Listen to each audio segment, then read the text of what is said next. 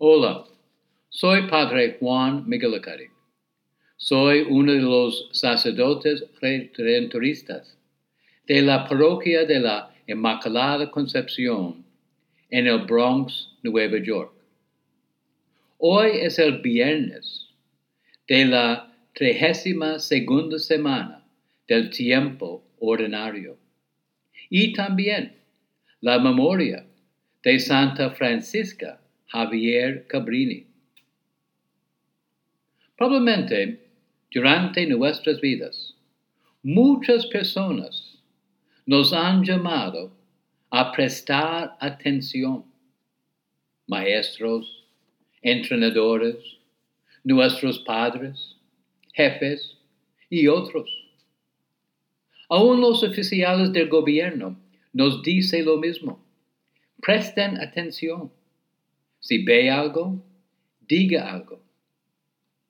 La actitud es si queremos aprender, si queremos desarrollarnos y si queremos estar seguros, necesitamos prestar atención. En este Evangelio, Jesús llama a sus discípulos a prestar atención a lo que está pasando enfrente de ellos. Él está inaugurando el reino de Dios. Jesús aquí compara a la gente de su época que no ven que hay algo especial pasando. A la gente del tiempo de Noé y de Sodoma. Jesús nos dice, antes del diluvio, la gente comía, bebía y se casaba hasta el día en que Noé entró en el arca. Lo mismo lo sucedió en el tiempo de Lot y Sodoma.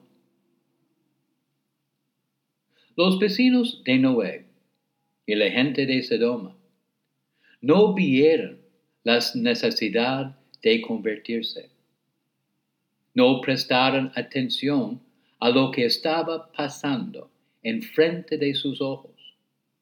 Noé, construyendo un arca, y Lot, viviendo en una manera completamente diferente. Para ellos, Dios y sus leyes no fueron importantes. Lo que fueron importantes eran sus placeres, su rutina y sus propios planes para el futuro. ¿Estamos nosotros prestando atención? Hoy celebramos la memoria de Santa Francisca Javier Cabrini. Ella prestó mucha atención.